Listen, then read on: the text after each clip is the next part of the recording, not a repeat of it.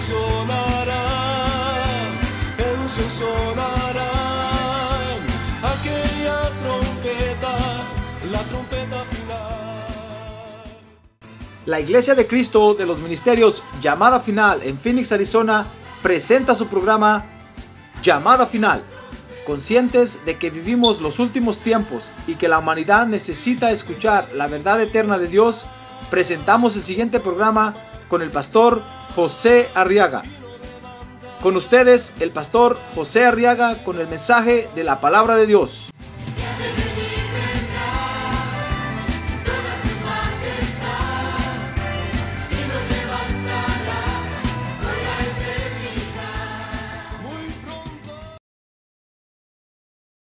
¿Qué hace Dios? Maravillas hace Dios siempre. Muy bien, vamos a abrir nuestra Biblia entonces ahora y vamos a... En el Evangelio de San Mateo capítulo 3, vamos a leer los versos 13, 14 y 15. Qué bueno es estar en la iglesia, ¿verdad? Sí, amén. Muy bien, San Mateo capítulo 3, verso 13 dice la palabra de Dios que entonces Jesús llegó de Galilea al Jordán, a donde estaba Juan para ser bautizado por él. Pero Juan trató de impedírselo diciendo, yo necesito ser bautizado por ti. ¿Y tú vienes a mí? Y respondiendo Jesús, dice el verso 15, le dijo, permítelo ahora, porque es conveniente que cumplamos así toda justicia. Y entonces Juan se lo permitió. ¿Dice usted gloria a Dios? Muy bien, oremos por esta petición. A ver, levante su mano en alto conmigo, Padre. Ahora te rogamos por esta petición que tu pueblo ha traído delante de ti. Gracias porque tú siempre nos escuchas, Señor, y nos respondes. Por eso confiadamente hoy te presentamos nuestras necesidades, Señor. Ten misericordia, por favor. A ver, levante su mano y dígale, ten misericordia, Padre, porque necesito tu ayuda. A ver, dígale, necesito tu ayuda una vez más. En el nombre de Jesucristo. A ver, digan el nombre de Jesucristo. Amén y amén. Muy bien, siéntense, por favor, hermanos. Gloria a Dios. Muy bien, durante su ministerio en la tierra, fíjese, quiero que vea conmigo esta noche que el Señor Jesucristo dio a conocer que tenía algunas necesidades. A ver, digan necesidades. Ah, no, pero con ganas, necesidades. Yo no sé cómo, cómo adoró a Dios usted esta noche, hermano. Si no quiere hablar, a ver, diga necesidades. Muy bien, y una de esas necesidades, dice ahí Mateo 3:15, era la necesidad que el Señor tenía de cumplir con Dios. Por eso le dijo, dice el verso 15, que Jesús le dijo a Juan, permítelo ahora, porque es conveniente que cumplamos así toda justicia. El Señor tenía la necesidad de, cumplir con Dios, pues. O sea que el Señor había madurado ya lo suficiente como para, para sentir la responsabilidad de cumplir con Dios. Imagínense que desde los 12 años ya el Señor ya quería cumplir. Por eso fue que se quedó en el templo, se recuerda de eso, ¿verdad? Y sus padres andaban buscándolo desesperados. Porque tenía la, necesidad de cumplir, pues, y en su ministerio más de alguna vez le, le dijo, le dijo a los discípulos, yo, yo quiero que llegue ese momento y me angustio porque quiero que llegue ya. El momento de ir a morir a la cruz del Calvario. O sea que lo que quería era, era hacer la voluntad de Dios, pues cumplir con Dios. Ahora diga, cumplir con Dios. Ah, no más fuerte, cumplir con Dios.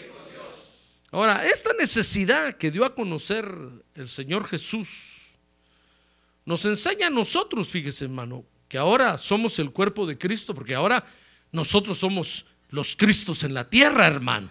Ahora diga, yo soy el cuerpo de Cristo. Claro que en misterio, pero somos el cuerpo de Cristo. Ahora diga, yo soy el cuerpo de Cristo. Pues esa necesidad que le decía yo, que dio a conocer el Señor, nos enseña que tenemos nosotros que cubrir esa necesidad también. Y es la, la necesidad de ser guiados por el Espíritu Santo de Dios, con el fin de cumplir con Dios en el Evangelio. Tenemos que sentir la necesidad de cumplir con Dios. Si usted, si usted no siente la necesidad es porque todavía no ha madurado. Porque acuérdense que en la iglesia, hermano, entramos naciendo como, como un proceso natural.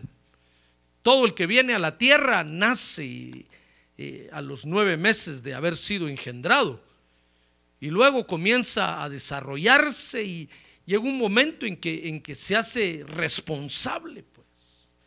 Algunos, por supuesto, les pasan los años, llegan a los 50, 60, si no hay modo que, que sean responsables, hermano. Por eso mire cuántos hay en las cárceles y ya viejos y ahí están, porque nunca quisieron cumplir, eh, nunca quisieron ser responsables, pues. Pero espiritualmente nos sucede igual. Estamos en la iglesia y estamos creciendo y va a llegar el momento en que vamos a sentir la necesidad, a ver. Y usted va a decir, siento la necesidad de, cumplir con Dios. Entonces cuando viene aquí conmigo me dice, pastor, quiero, quiero servirle a Dios, yo le digo, bueno, vamos a ver si es cierto, pues. Quiero tal privilegio, vaya, pues. Y, un mes, dos, a los dos meses ya están cuiteando, hermano. Yo digo, este, este no siente responsabilidad de nada, es un irresponsable. Pero van a venir los ángeles, lo van a meter a las cárceles espirituales y cuando esté ahí prisionero va a empezar a decir, Señor, ahora sí, porque tenemos que llegar a sentir la necesidad. Por eso el Señor la manifestó. No le digo que desde los 12 años ya el Señor manifestaba la necesidad, pues. Por eso le dijo a María, ¿no acaso no sabes que en la casa o en los negocios de mi padre me es necesario estar? Y otra versión dice, me conviene siempre estar. Porque sentía la necesidad de cumplir con Dios sentía la necesidad. Entonces, nosotros tenemos que también cubrir la necesidad, pero por supuesto, guiados por el Espíritu Santo. Porque el problema se nos complica a nosotros cuando nos emocionamos y emocionados queremos cubrir la necesidad y la emoción se acaba, una, una regañada nos dan y nos desinflamos. Y ya no queremos seguir porque era una emoción, pues. Entonces tenemos que ser guiados por el Espíritu Santo, porque cuando el Espíritu Santo nos guía, hermano, ahí vamos a estar cumpliendo con Dios. Por eso el Señor le dijo a Pedro, mira Pedro, va a llegar, va a llegar el momento cuando otro te va a ceñir, hablando del Espíritu Santo, y te va, te va a amarrar, pues, y te va a llevar amarrado a donde no quieras. Ahorita le digo, tú vas a donde quieras y te sales el día que quieras, dejas tirado el privilegio, ¿qué te importa? Hablas mal de la iglesia, pero va a llegar el momento, vas a ver, en que te va a amarrar y, y, amarrado te va a llevar y ahí vas a estar y aunque te quieras ir, no te va a dejar ir. Entonces, tenemos que cubrir esa necesidad, le decía yo. Y a ese cumplimiento se le llama la justicia de Dios. O sea que nosotros, hermano, estamos haciendo la justicia de Dios cuando cumplimos con Dios, guiados por el Espíritu Santo de Dios. Por eso le dijo el Señor a Juan ahí, eh, eh, bautízame, le dijo en el verso 15, porque es conveniente que cumplamos así toda justicia. Dice que Juan le dijo, no, yo no te puedo bautizar. Eh, mira, el Señor no tenía necesidad de ser bautizado, hermano si Él es Dios. Si Él hubiera querido en ese momento, vienen los ángeles de Dios, se lo llevan y lo coronan y lo sientan a la diestra del Padre, si es Dios. Pero Él venía a cumplir toda justicia. Mire, tal vez usted dirá, pastor, yo no tengo necesidad de ir el martes a la iglesia. Sí, tal vez no. Pero tenemos que cumplir con Dios, hermano. Yo, no tendría necesidad de venir. Yo podría buscarme mi trabajo por irme de pesca.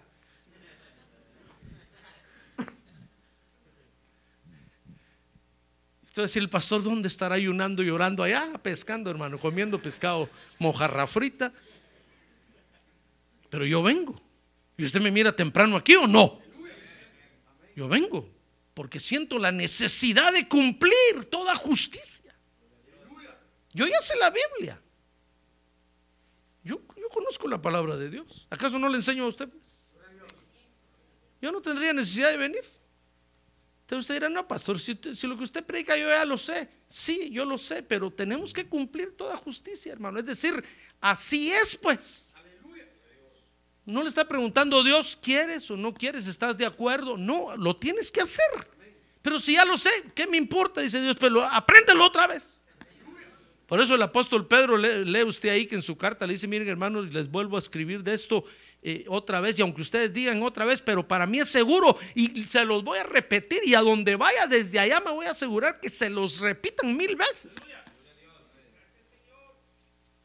Porque a veces nosotros decimos, no, pastor, yo, yo, no, yo no sirvo en la iglesia porque, no, si yo, yo, si yo ya sé hacer eso, pues sí, pero, pero hay que cumplir con Dios. Yo sé que usted es muy bueno, eh, ya, ya se desarrolló, es inteligente espiritualmente hablando, entiende a Dios, está con Dios, usted va a estar en el cielo y cuando llegue le van a dar un galardón grandote.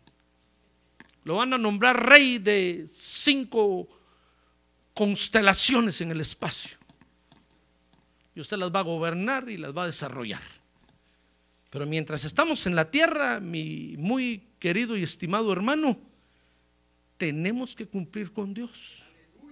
Por eso el apóstol Pablo lee usted que dice ahí, miren hermanos, no dejen de congregarse, como algunos tienen por costumbre, hombre. Y yo le agrego por mala costumbre. Porque no, no se trata de decir, no, yo ya, yo ya sé eso, yo. No se trata. Yo estuve 13 años en la iglesia haciendo todos los privilegios de la iglesia y hacía, y me pasaba otro, y hacía otro, y otro, y otro, y todos los privilegios en la iglesia. Porque se trata de cumplir con Dios. ¿Comprende?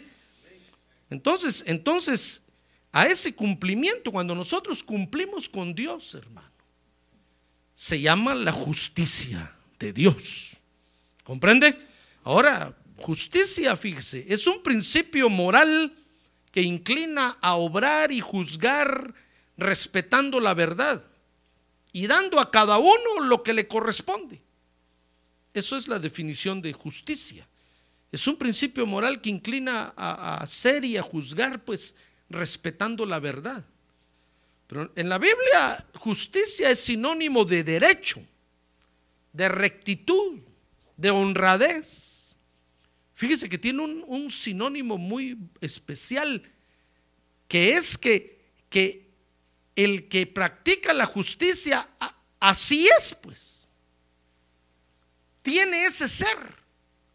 Mire qué especial esto, hermano. Cuando yo leí esto, le dije, Señor, qué bonito esto.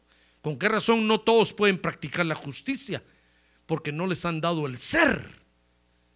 Pero a los que tú nos diste el ser, podemos practicar la justicia de Dios. ¿Comprende? Por eso dice la Biblia que Dios nos hizo nacer de nuevo. Nos dio un nuevo ser. Ah, gloria a Dios. Y ahora con ese nuevo ser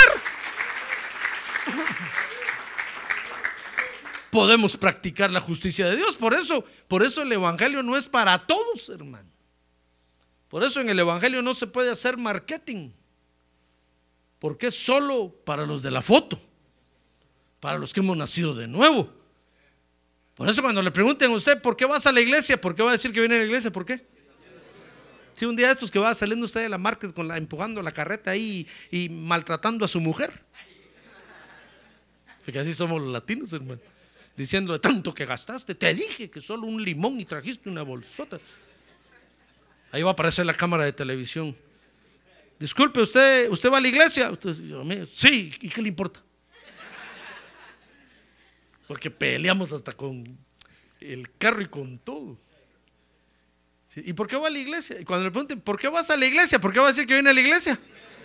Porque nací de nuevo. No porque yo haya querido o porque yo... No, porque nací de nuevo y el Espíritu Santo me metió ahí. Y ahí estoy. Ah, gloria a Dios. Me dieron el ser. Me dieron el ser.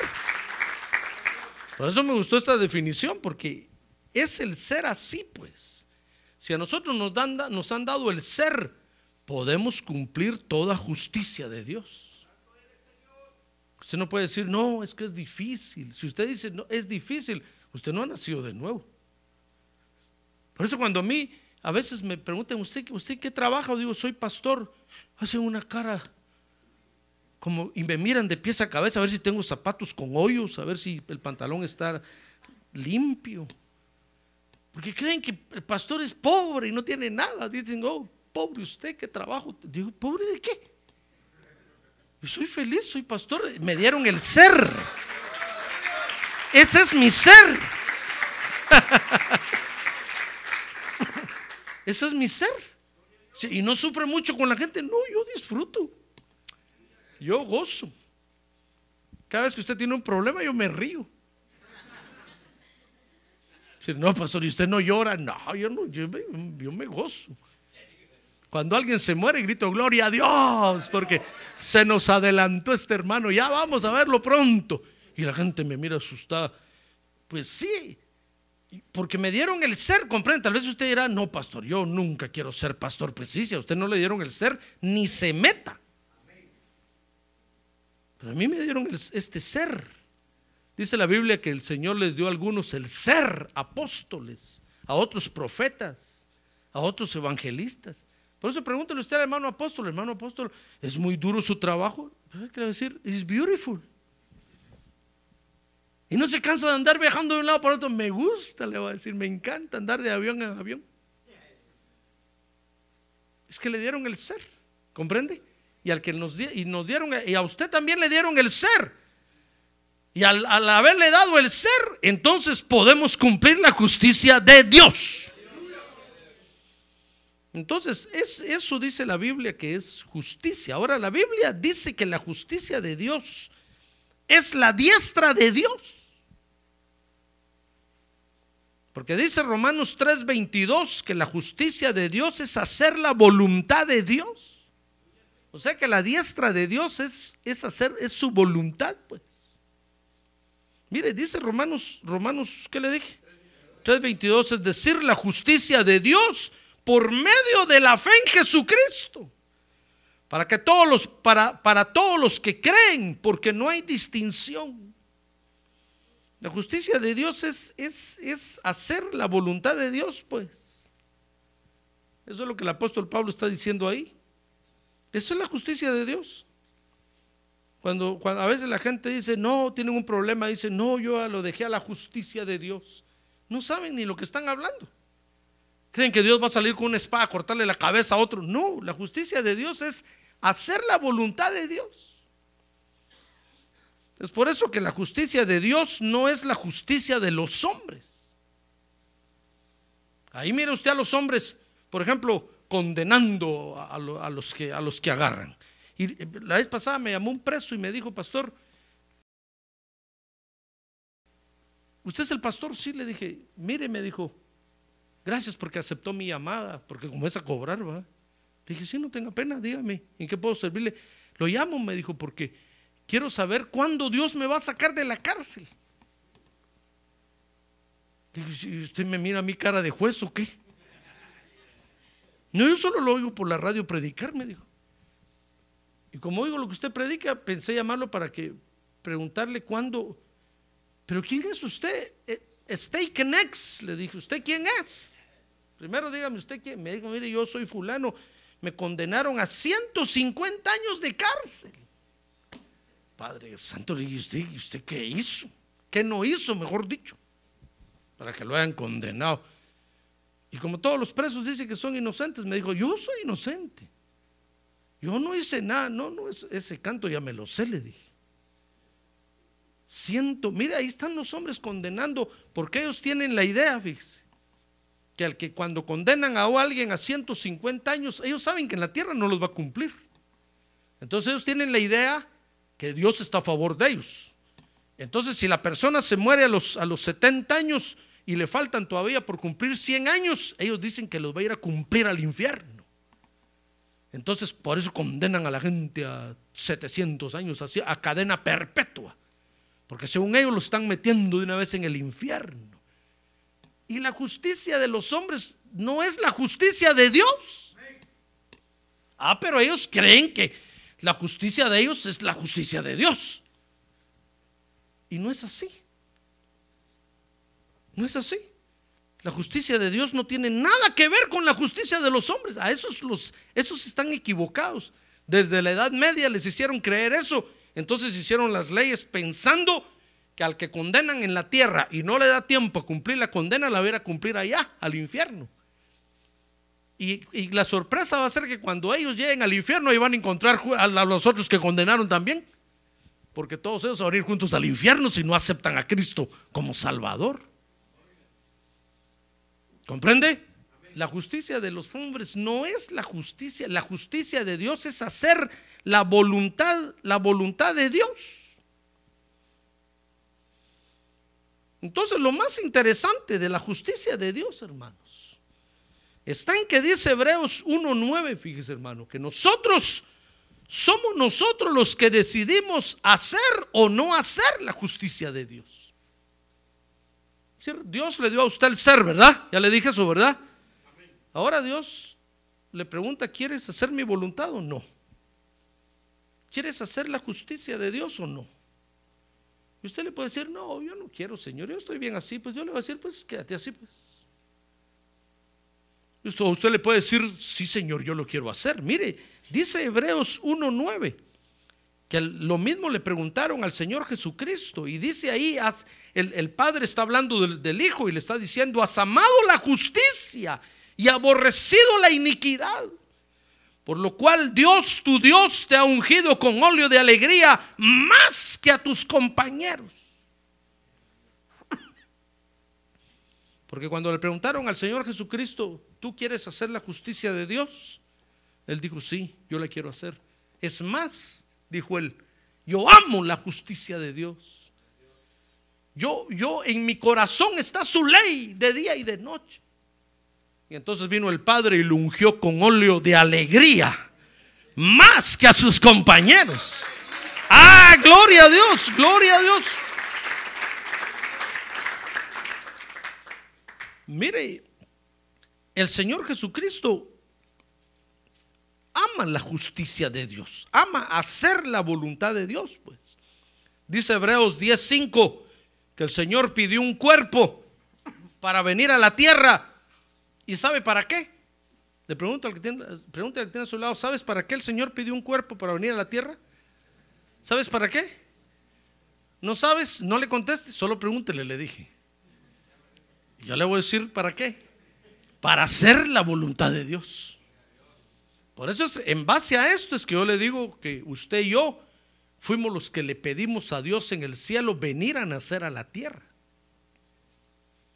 No es como dicen los humanistas cuando nace un niño, ¿qué culpa tenía el niño, pobrecito? Él no estaba pidiendo nacer, claro, él pidió, por eso Dios lo mandó. Por eso el aborto eh, y todo eso es un error.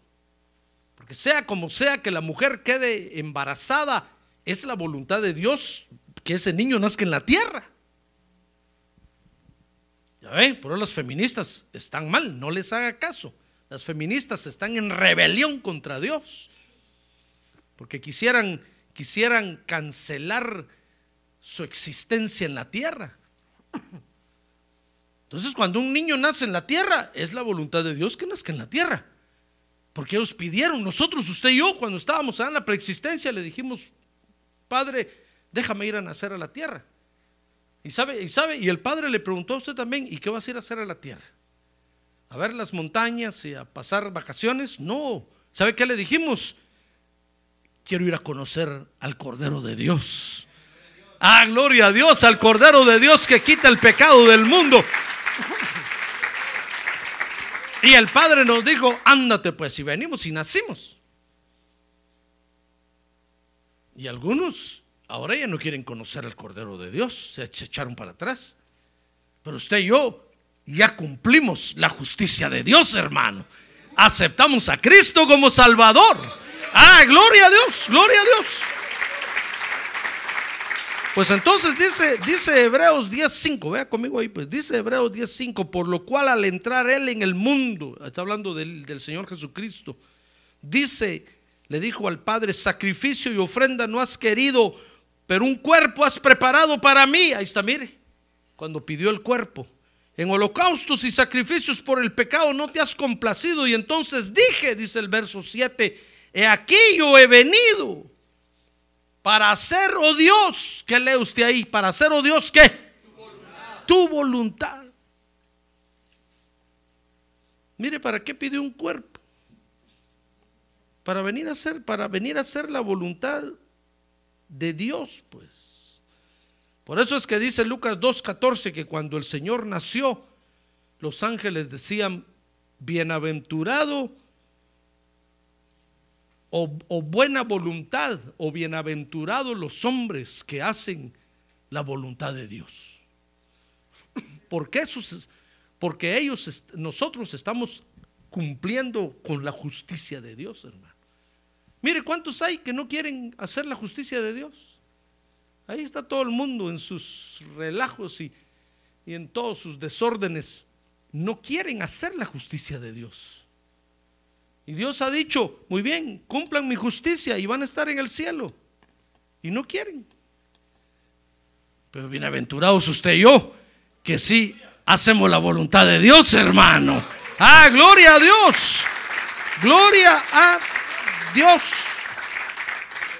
Dice, dice Lucas 2.14, 2.14, gloria a Dios en las alturas, decían los ángeles cuando llegaron los pastores, ¿se acuerdan que le avisaron a los pastores que estaban en el campo que había nacido Jesús, ¿verdad? En Belén. Y dice que, dice que decían los ángeles, gloria a Dios en las alturas y en la tierra paz entre los hombres en quienes Él se complace. Dice otra versión, eh, gloria a Dios en las alturas y paz a los hombres de buena voluntad. Por eso mire usted que los hombres ese día todos ponen cara de buena voluntad, hermano. Solo las alas les faltan. Y todos regalan comida, todos regalan chompipes, pavos, chuntos, guajolotes, tecolotes, como usted le llame.